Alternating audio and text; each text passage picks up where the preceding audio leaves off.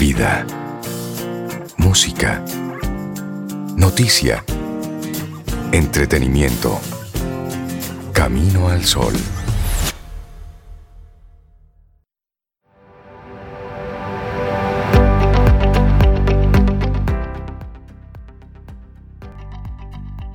Cuando recuperes o descubras algo que alimenta tu alma y te trae alegría, encárgate de quererte lo suficiente y hazle un espacio en tu vida.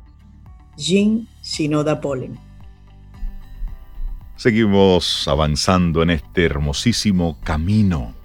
Un año interesante, un año que queda para la historia, wow, como uno de esos que marcan, que sí, no tiene una guerra, pero sí tiene, no tiene una guerra, o digamos así, un acto bélico entre países muy marcado. Claro. Pero sí tenemos una guerra interna. Tenemos una. Claro.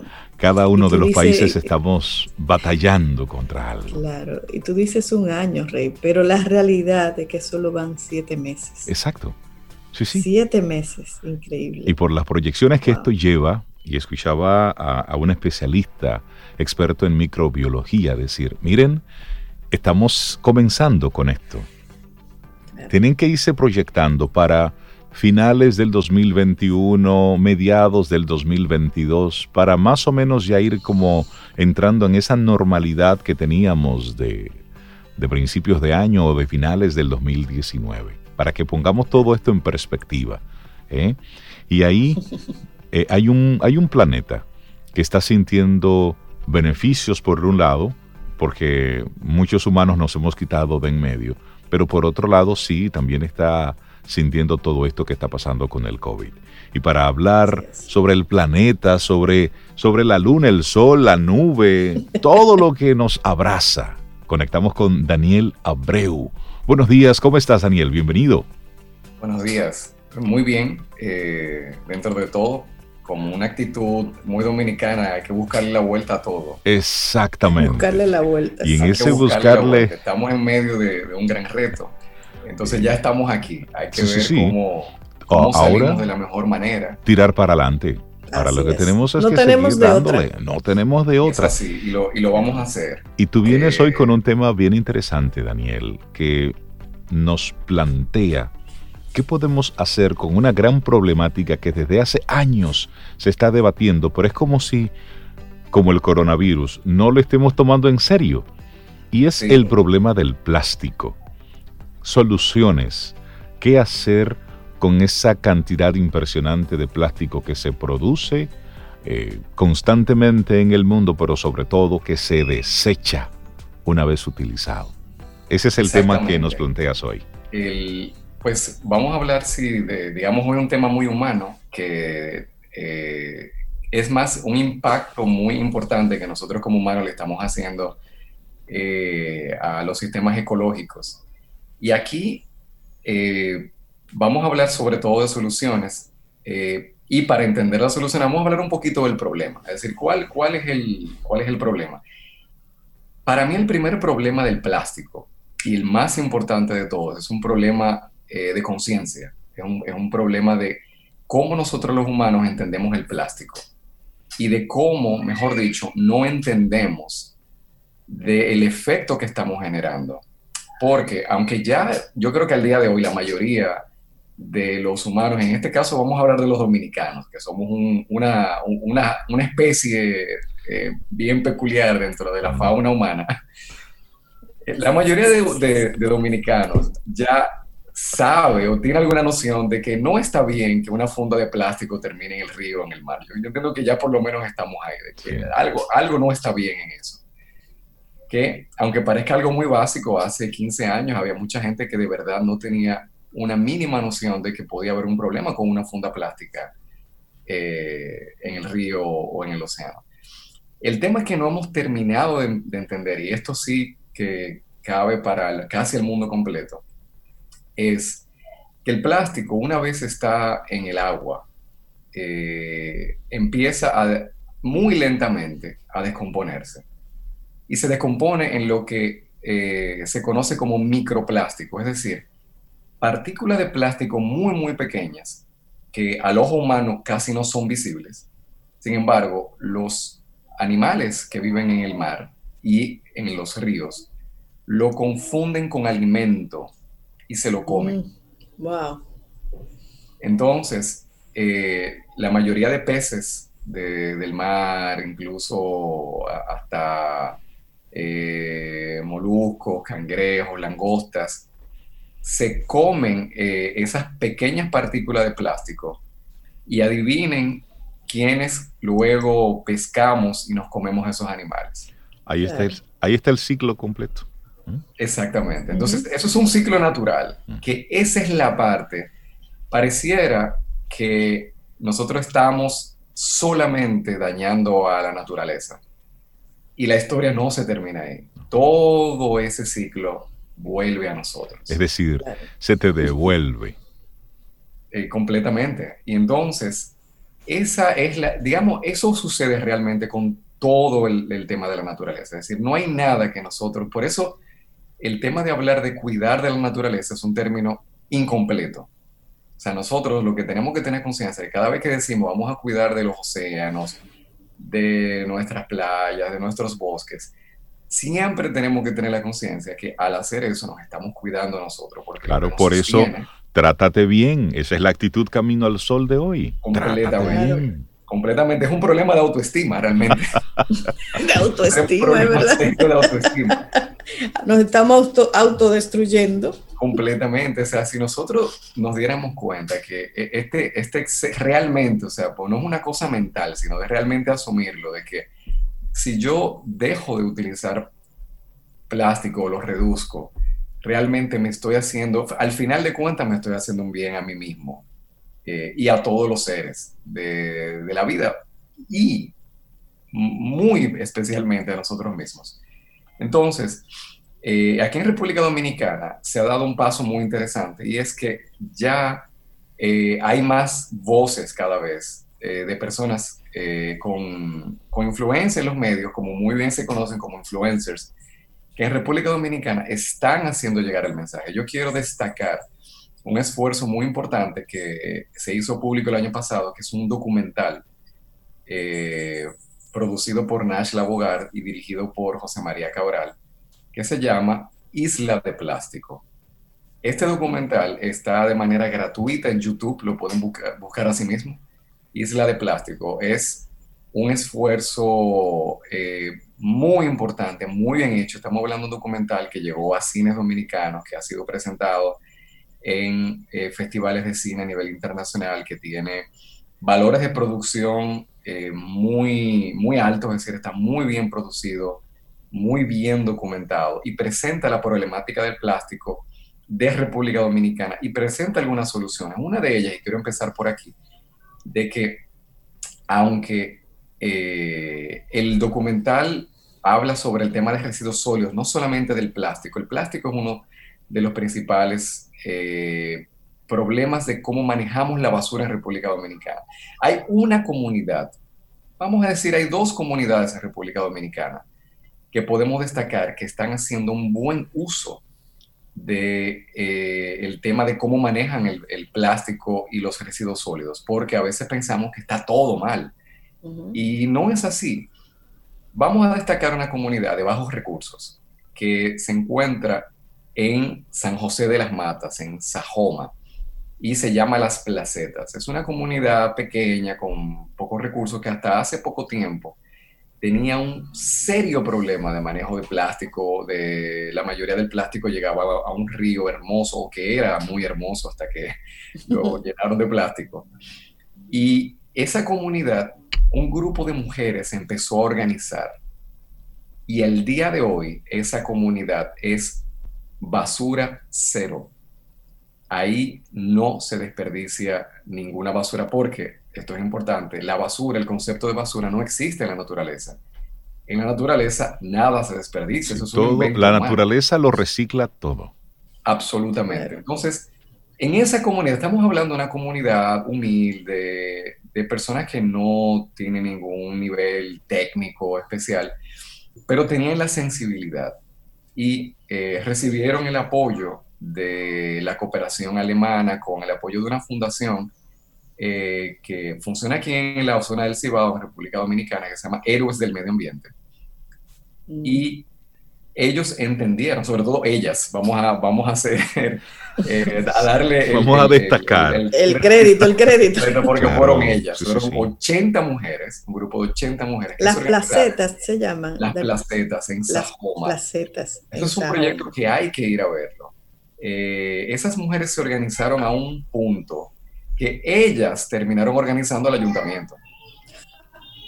Para que puedan entender el poder de uno. Ellas llegaron a un nivel ya de ellas no esperaron que el gobierno resolviera esto.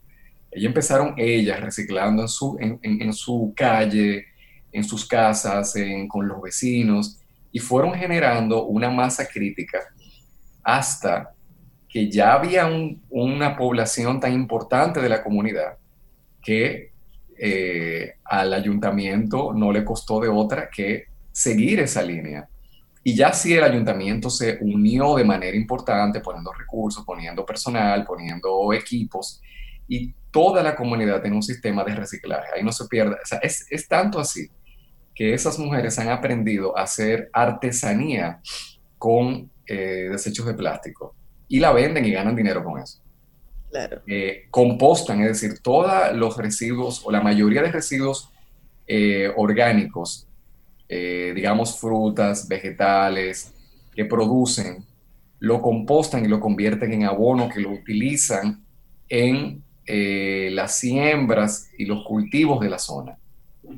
Es a ese nivel que están trabajando. Qué interesante que tú traes. Eso no es un ejemplo de Costa Rica ni de Suiza. Sí, eso es aquí. Y es interesante que tú pongas ese ejemplo dominicano. Hace apenas una semana veía un documental sobre la clasificación de los desperdicios, de los desechos.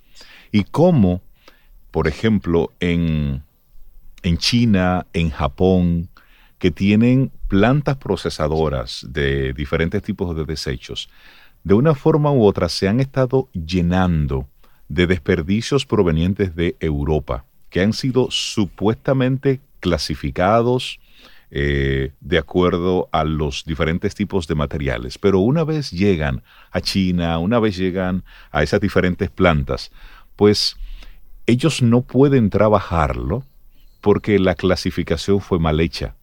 Entonces está muy bien empacado los diferentes bloques, pero cuando abren el paquete, ahí está mezclado todo.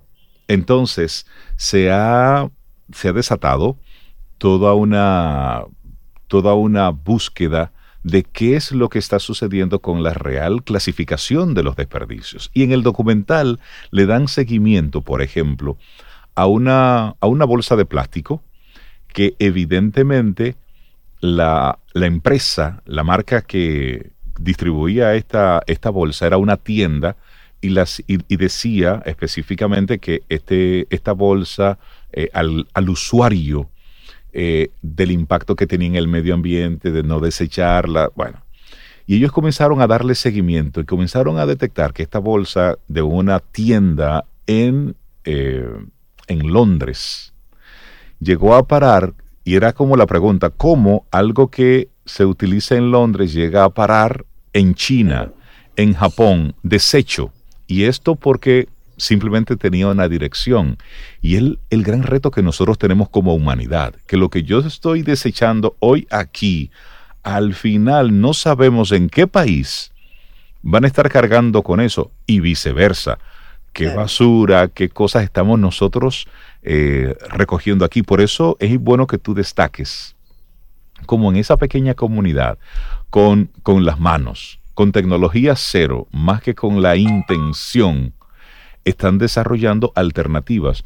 Lo bueno de esto sería, Daniel, que pudiera ser replicable. Es decir, que ese mismo modelo se pueda utilizar en otras comunidades similares en nuestro país.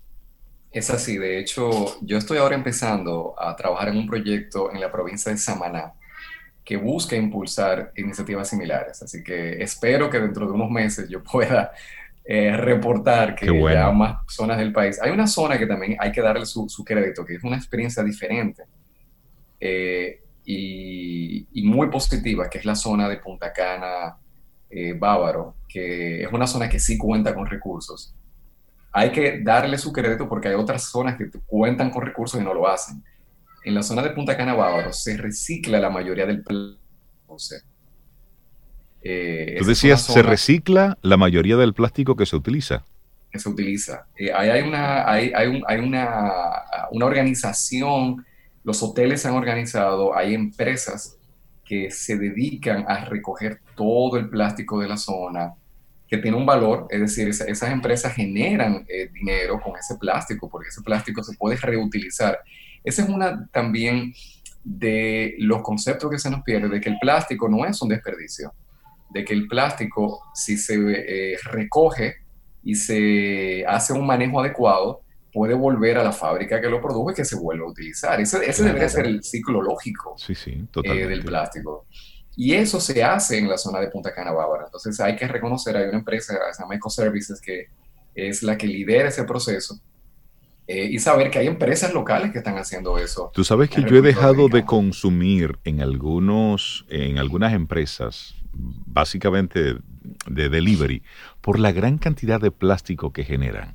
Es decir, en una ocasión pedimos algo y cuando terminamos la cantidad de envases de todos los tamaños, pero todo era puro plástico.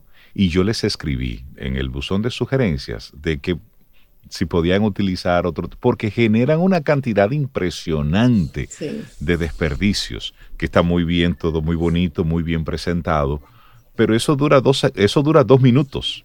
Luego, esa presentación muy bonita es desperdicio. ¿Cuál es el principio? Digamos, el plástico, y también para no demonizar totalmente el plástico. Porque el plástico es un material que la razón por la que se usa tanto es porque es muy útil. Exacto. Es un material muy económico, muy fácil de utilizar. Hay muchísimos tipos de plástico. Es tanto así el uso del plástico que hasta un 20% de los materiales de los carros, de los vehículos, de las jipetas que se usan en República Dominicana, hasta un 20% están construidos con plástico. Así es. Ahora, ¿cuál es uno de los principales problemas del plástico? Lo que se llama plástico de un solo uso. Exacto. Es decir, un plástico que tú lo utilizas durante una vida larga y que luego se puede reutilizar. Eso es espectacular. Eso no es un problema. Claro. Ahora, el problema, ¿cuáles son los plásticos de un solo uso? Así como su nombre lo dice, es un material, un instrumento, un objeto que solamente se utiliza una vez y de ahí va a la basura. Y ese es el plástico que la mayoría de nosotros utilizamos de manera constante. Estamos hablando de fundas de plástico, estamos hablando de calimetes, vasos, estamos hablando de vasos, estamos hablando de platos. Estamos hablando, aquí es donde tenemos la principal oportunidad y donde están las soluciones. Soluciones al plástico, no hay que reinventarse la rueda. La mayoría de soluciones, primero la primera solución es ir a lo que se llaman las 3 R's del ambiente, que, ojo, hoy voy a hablar no de 3, de 4. La más importante de todas es la que se suele obviar, y es la primera R, rechazar. Como tú muy bien decías, Rey. Como hizo Rey, bueno. Exactamente, ya una vez que tú ves que hay una empresa, que hay o tú mismo que tienes un consumo, por ejemplo, del calimete. El calimete de plástico es un objeto que debería desaparecer. Totalmente. Es decir, por 2 razones. El calimete a nivel de salud no te genera ningún beneficio. O sea, tú realmente... mucha gente se toma el calimete pensando como que es algo más limpio que tomarse desde el vaso, y realmente no hay ninguna diferencia. El calimete está hecho del mismo material del vaso, a veces hasta peor. O sea, a veces tú tienes un vaso de vidrio y te estás tomando un calimete. Sí. Con un calimete de plástico que, como ya decimos, algún microplástico se cuela por ahí. Entonces, a nivel de salud no tiene sentido. Tú sabes que en México hacen sorbetes a raíz de la semilla del aguacate. Sí, y la buena noticia es que esos calimetes con semilla de aguacate se están vendiendo en República Dominicana. Entonces ya en varios establecimientos se pueden comprar calimetes hechos con semilla de aguacate y ya ese producto existe en República Dominicana. Están los calimetes reutilizables, que son como de metal, que es tu calimete personal. Si tú eres muy apegado a tomarte tu traguito con tu calimete, pues tú vas a dar con tu propio... Dije tu calimete personal. Señor, ¿qué es eso? Y lavarlo. Es mi calimete. Sí, y entonces eso, digamos que esa tecnología ya existe y ya en República Dominicana hay tiendas que lo están vendiendo. De hecho, hay establecimientos que están utilizando calimetes reutilizables y lo lavan ellos mismos. Le preguntan al cliente, ¿usted está de acuerdo con poder utilizar este tipo de calimentos? Si usted le dice que sí, pues te lo traen. Porque al final es lo mismo, o sea, es decir, cuando tú comes en un plato de cualquier restaurante, es un plato que ha sido utilizado por muchísima gente que simplemente se lavó. El tema es el estándar de higiene. Miren, la funda plástica en los supermercados. Ya no tenemos excusa. Hasta hace poco tiempo habían algunos supermercados que todavía no te ofrecían la opción de venderte fundas de largo uso, fundas que puedas reutilizar. Ese ya no es el caso. Prácticamente todos los supermercados te dan esa opción. Sin embargo, yo he observado que todavía muy poca gente está usando esa opción. Yo he conversado con algunas personas y me dicen, oye, pero lo que pasa es que alguna de las fundas plásticas yo todavía la uso en mi casa. Por ejemplo, la mayoría de personas, la basura de su casa la coloca en funditas plásticas. Mi sugerencia es, si de entrada tú no puedes eliminar todas las funditas plásticas, entonces reduce, que es la segunda R que tenemos. Exacto. Para el buen uso ambiental de los recursos. Primero rechaza, o sea, trata de evitar totalmente el uso de funditas plásticas. Ahora, si tú todavía tienes algún uso que todavía no sabes cómo sustituirlo, entonces, bueno, no tenemos que volvernos locos. Podemos ir por paso. Si yo veo que normalmente cuando yo voy al supermercado, al final, si yo veo al amigo que me está metiendo la comida y yo le veo que está utilizando 2 funditas para... Porque llevar, es muy pesado y eso. Claro. 2 cositas de queso y una... y un platanito, podemos decir, oye, ponme eso en una sola funda. Claro. Lo ideal es que yo lleve mi propia... tu propia bolsa, que claro. Son súper prácticas. Ya la están haciendo muy resistentes, son más cómodas de cargar. Y cuando tú tienes varias, pues ya, es lo mismo que... cuando utilizaba fundas de plástico normal. Entonces son cosas que podemos nosotros hacer. Tú sabes que esto me recuerda cómo el año pasado el evento de publicidad FOA utilizó como bolsa para distribuir entre la audiencia precisamente unos bolsos hechos con vallas publicitarias que son una cantidad de plástico impresionante, resistente. Bueno, pues ellos utilizaron varias vallas de esas, y con esas vallas fue que hicieron esas bolsas. Entonces ahí tú tienes, por ejemplo, una oportunidad también interesante. Todas las marcas comerciales que están imprimiendo vallas constantemente, claro, eso va a ir desapareciendo en la medida que las pantallas digitales están ocupando la ciudad, pero igual tú tienes ahí un material impresionante, resistente, que se puede también reutilizar de esa manera. Claro, y fíjate que hay que reconocer que el partido de gobierno que acaba de ganar las elecciones llegó a un acuerdo con una ambientalista dominicana muy importante, Jim Henson, quien les está apoyando para retirar todas las vallas del país, reciclarlas y convertirlas en fundas de largo uso. Ahí está. Entonces, ya es importante comentar eso porque ya en República Dominicana, ¿no? O sea, a mí me encanta que yo no tengo que decir que en Suiza, aquí en México, sino aquí ya estamos haciendo algunas cosas que las estamos haciendo bien.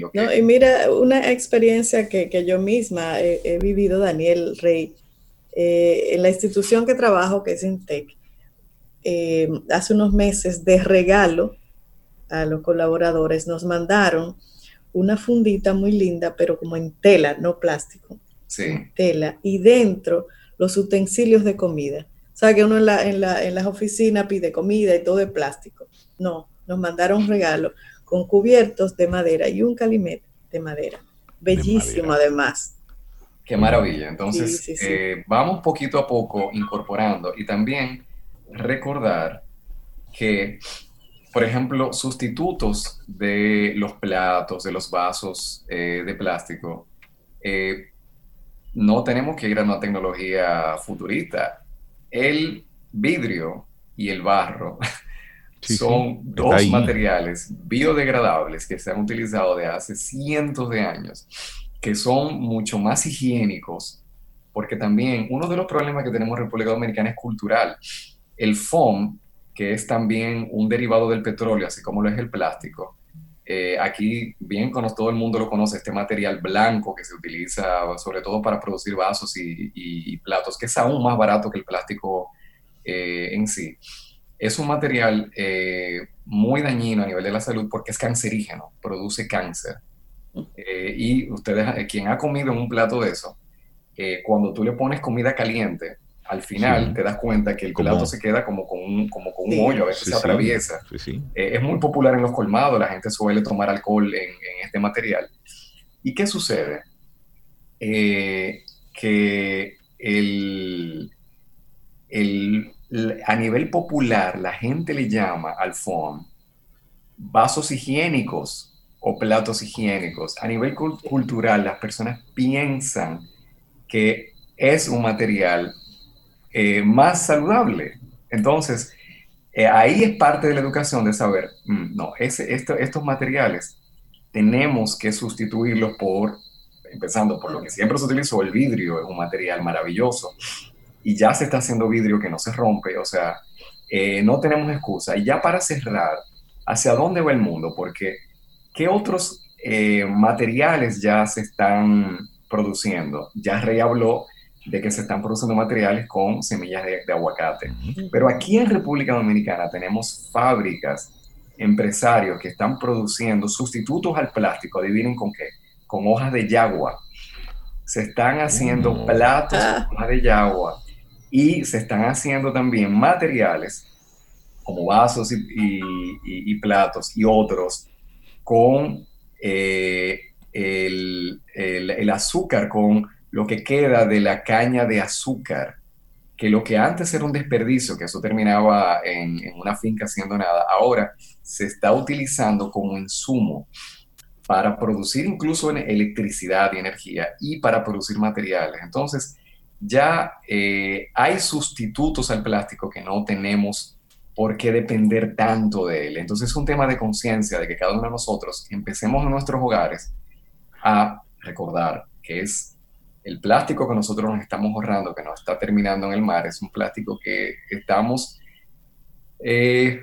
digamos que aligerándole la vida a los peces, que somos nosotros luego que no lo vamos a comer. Entonces y creo es para nuestra propia salud, nuestro propio bienestar, que los océanos y nuestros ríos estén limpios como debe ser. Eso, me gusta ese pensamiento de cierre, Daniel, porque creo que este 2020, y ojalá para eso sirva, para crear conciencia en los diferentes aspectos en los que esta humanidad que ha vivido de forma autónoma, en automático, en estos últimos tiempos, es como volver un poquitito al sentido común, porque eso de limitar el uso, de reciclar, de reducir. Óyeme, todo eso se llama sentido común. Sin embargo, como estamos en piloto automático, simplemente estamos repitiendo patrones. Daniel Abreu, muchísimas gracias por compartirnos este tema, por invitarnos a eso. Y si tú quieres, rápidamente, recuérdanos esas 4 R's otra vez, rápidamente. La primera, y en el orden más importante. Primero, rechazo cualquier plástico que no necesito. Luego, reduzco, o sea, si no lo puedo rechazar, entonces, bueno, empiezo a usarlo menos. Luego, reuso. Si tengo una fundita plástica, trato de usarla muchas veces hasta que ya no dé más. Y lo último que yo hago es reciclar, es enviarlo a un lugar que le puedan dar o convertirlo en otra cosa. Si cada uno de nosotros, lo primero, es lo último. Si cada uno de nosotros lo hace en lo individual, algo estaremos haciendo bien por el planeta, que al mismo tiempo es tratarnos bien, es cuidarnos. Que tengas un excelente día.